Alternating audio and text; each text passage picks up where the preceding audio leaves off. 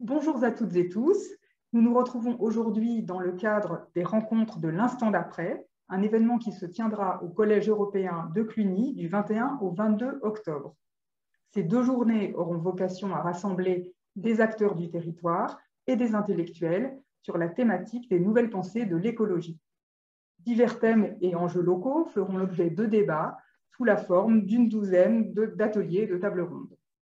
Après la séquence électorale de cette première moitié d'année, ces rencontres permettront d'engager une réflexion sur la façon dont l'écologie peut convaincre le plus grand nombre. Vous pouvez dès à présent retrouver le programme, les invités et le lien d'inscription sur le site de la Fabrique écologique, qui est l'un des partenaires de l'événement, avec Agir pour l'environnement, Écologie et politique, le réseau Le Lière, le média Reporter, le Club de l'Olivier, la revue Multitude et la Fondation Daniel Mitterrand. Lors de cet événement, un atelier aura pour thème « Quoi de neuf du côté des pensées de l'écologie ?» en compagnie de 4 invités. Catherine Larrère, philosophe et professeure de philosophie, qui a travaillé notamment sur la philosophie environnementale, protection de la nature, prévention des risques, justice environnementale. Dominique Bourg, philosophe franco-suisse, professeur honoraire à l'Université de Lausanne, spécialiste des questions environnementales. Patrice Maniglier, maître de conférences en philosophie et art du spectacle à l'Université Paris-Ouest-Nanterre, et Fabrice Flipo, professeur de philosophie, d'épistémologie et d'histoire des sciences et techniques à l'Institut Mines Télécom, qui travaille sur l'anthropologie de la modernité et de la globalisation, le développement durable et la décroissance. Aujourd'hui, et afin de préparer cette table ronde, j'ai le plaisir d'accueillir Marin Schaffner et Baptiste Lanaspeze de la maison d'édition Wild Project, qui a édité et fait connaître un grand nombre des auteurs du champ des nouvelles pensées de l'écologie. Bonjour Marin Schaffner et Baptiste Lanaspeze. Baptiste, bonjour. Alors Baptiste, philosophe de formation, vous êtes auteur et éditeur et vous avez écrit notamment Marseille, ville sauvage, essai d'écologie urbaine chez Actes Sud, et plus récemment, Nature chez Anamosa. Et vous avez fondé en 2009 les éditions Wild Project, consacrées à la pensée écologiste. Marin, vous êtes ethnologue de formation, auteur et traducteur, vous animez des ateliers d'écriture et vous faites de l'éducation populaire aux sciences sociales, et vous êtes éditeur associé des éditions Wild Project. Et vous avez récemment écrit Un sol commun, lutter, habiter, penser chez Wild Project. Vous êtes ensemble les auteurs du manuel Les pensées de l'écologie, un manuel de poche chez Wild Project. Et puis, vous avez maintenant d'autres projets dont vous allez nous parler.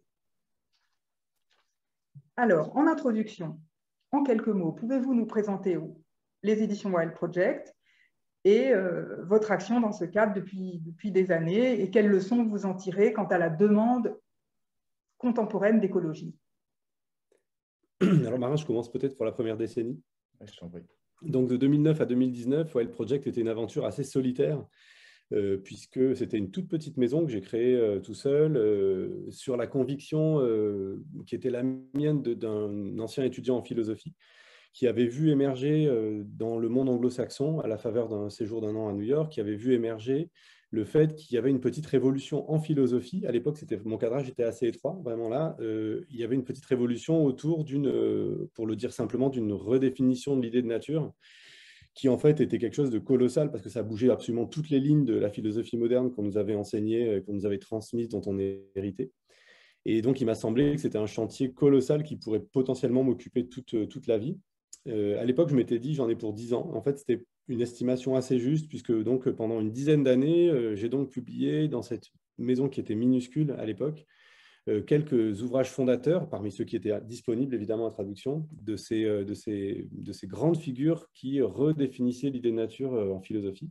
Donc des gens comme Bert Calicot, des gens comme Imanishi Kinji, le fondateur japonais de la primatologie, des gens comme Arnenes, etc., avec aussi de la littérature. Et voilà, tout ça dans une certaine, on va dire, dans un moment où il n'y avait aucune mode en France autour de l'écologie. Et puis moi, mon propos était relativement restreint sur l'angle philosophique. Et jusqu'au moment où en 2015, 16, 17, le rayon écologie s'est mis à exploser. Et à ce moment-là aussi, la maison a commencé à infléchir sa ligne éditoriale en créant une collection qui se situait à la croisée des questions écologiques et des questions décoloniales qu'on a créée en 2017 avec Pascal Ménoré, un anthropologue, qui s'appelle Le Monde qui vient. et donc qui a tout d'un coup politisé aussi la maison sur cette question décoloniale qui à l'époque était encore plus clivante qu'aujourd'hui. Donc c'était aussi un risque intellectuel pour nous très fort en 2017 de partir là-dessus. Mais pour nous, c'était une conviction aussi majeure qui est en train d'éclore. Et c'est dans ce contexte-là que je passe la main à Marin, puisqu'à partir de 2019, l'aventure est devenue collective, notamment avec l'arrivée de Marin Schaffner, mais aussi nos collègues Georgia Froman, Gaëlle Nesbittau, maintenant Michel Telles, on est maintenant plus nombreux. Et à partir de 2019, le jeu a changé, notamment parce que Marin est arrivé avec une soif de publier qui venait prendre le relais de la mienne, qui était un tout petit peu assouvie, ma soif, étanchée. Et donc, Marin est arrivé avec plein de nouvelles propositions, de nouvelles idées en 2019. Et notamment, enfin, quand on s'est rencontrés, ce dont on a très vite discuté, c'était aussi de la décennie qui s'ouvre maintenant pour Wild Project, la deuxième décennie de la maison d'édition. Donc, ce qu'on a commencé à faire ensemble, c'est ce livre d'entretien dont vous avez parlé, Un sol commun, qui du coup faisait pour les 10 ans de la maison d'édition un peu le tour de ses pensées de l'écologie en langue française, qu'est-ce qui s'était passé au cours des 10-15 dernières années, en allant voir Émilie Hache, Philippe Descola, Baptiste Morizot, Catherine Larrère, justement, enfin voilà, pas mal de personnes.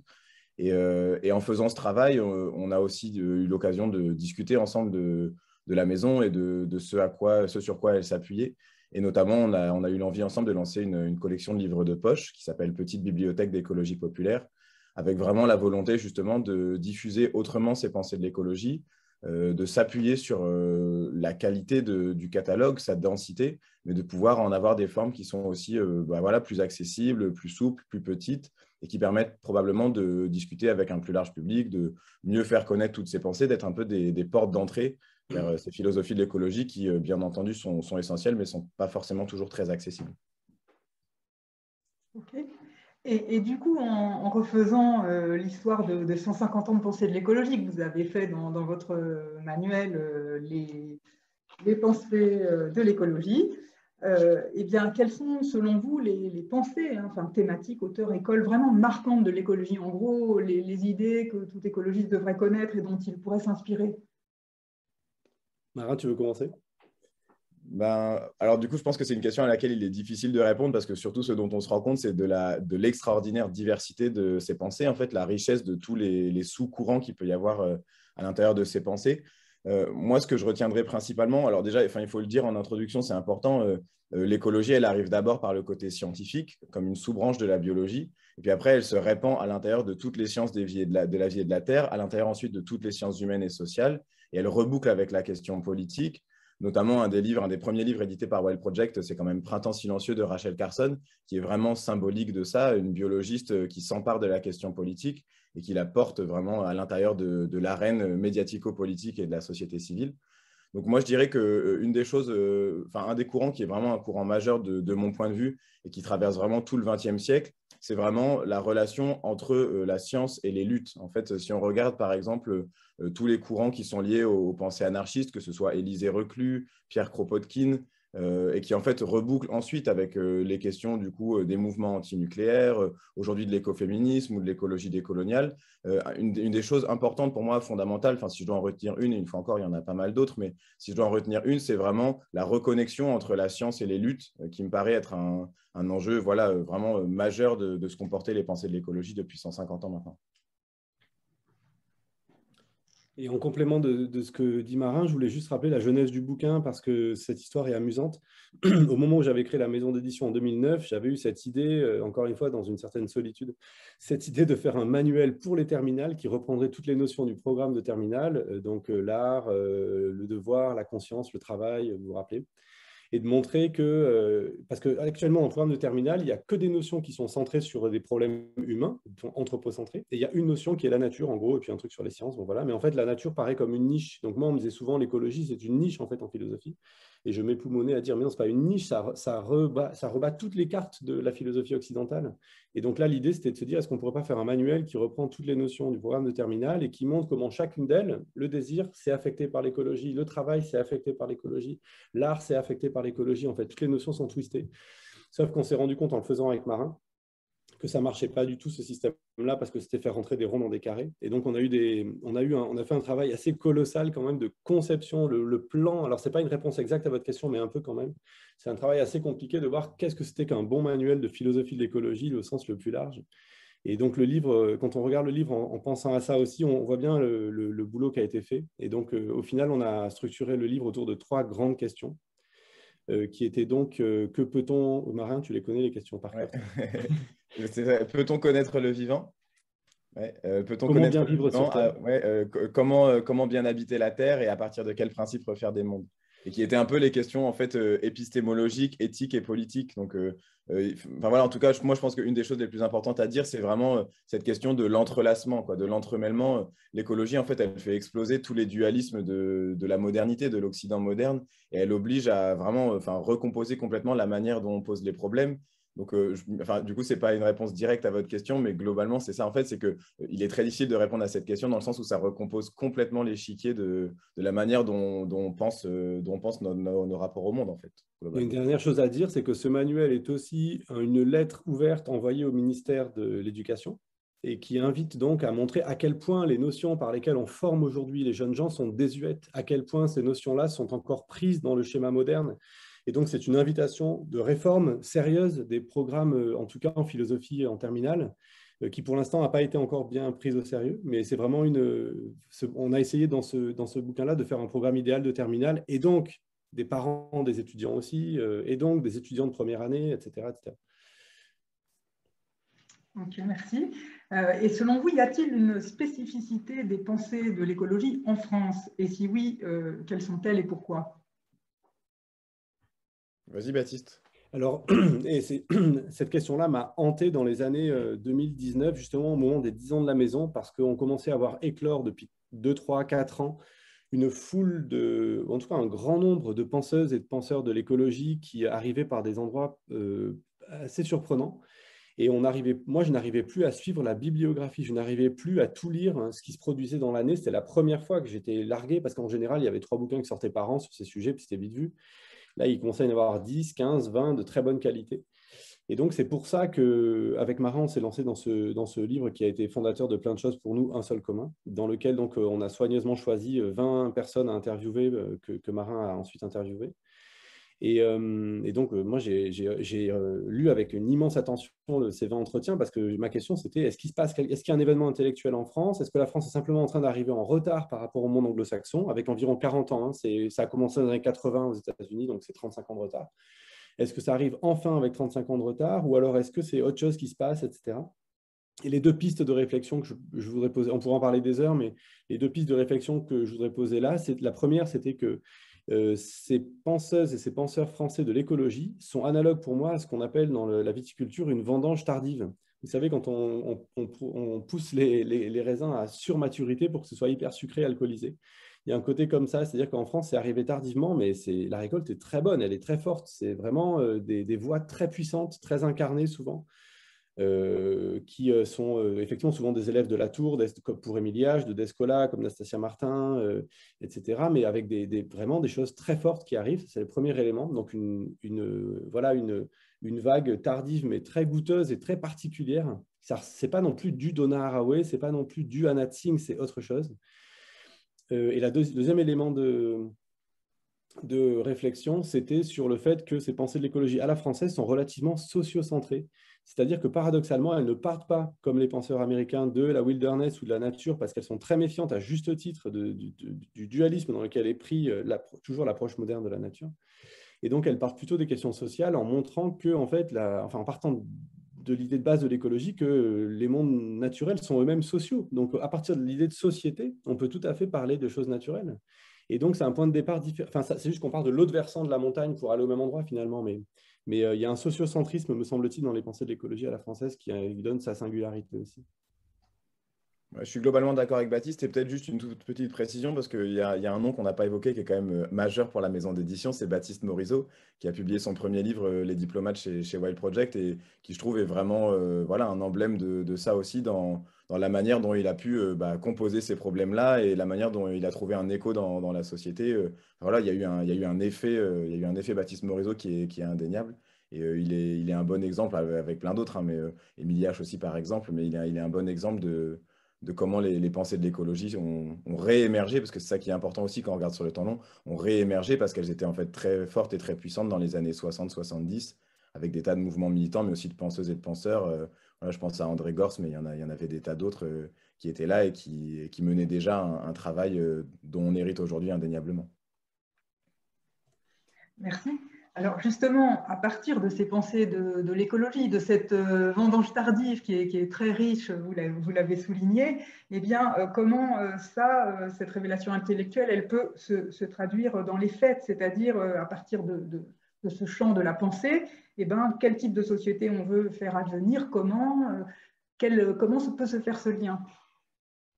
Alors effectivement, dans le prolongement de ce moment de 2019, des 10 ans de la maison, du livre de Marin Un seul commun, de l'augmentation de l'équipe, de l'explosion des ventes pour nous ici, donc des moyens supplémentaires qu'on avait soudain, on a été amené à repositionner collectivement le propos intellectuel de la maison. Et on a eu le sentiment que le projet intellectuel que j'avais en 2009, qui était à l'époque j'avais dit ça, importer et implanter en France les pensées de l'écologie ou la philo de l'écologie, on s'est dit qu'en fait, ce projet, c'est bon, on l'avait fait. C'est bon, on n'allait pas faire ça encore pendant 40 ans.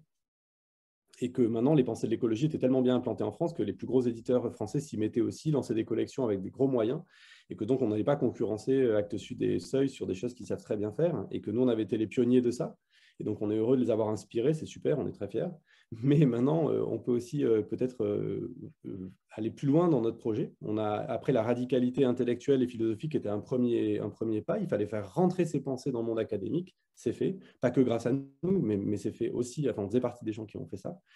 On s'est dit, sur la deuxième décennie, ce qui nous motive, nous, évidemment, c'est de commencer à dessiner, à esquisser ce que ce serait qu'une société écologique véritablement. Par société écologique, là, on entend un petit peu... ce qu'entend Ivan Illich par opposition à la société industrielle ou à la technocratie. Et donc, une société qui se défasse de l'idée absolue que sans état de droit, sans état-nation, tout part à volo, etc. Donc, une société qui se refasse par le bas.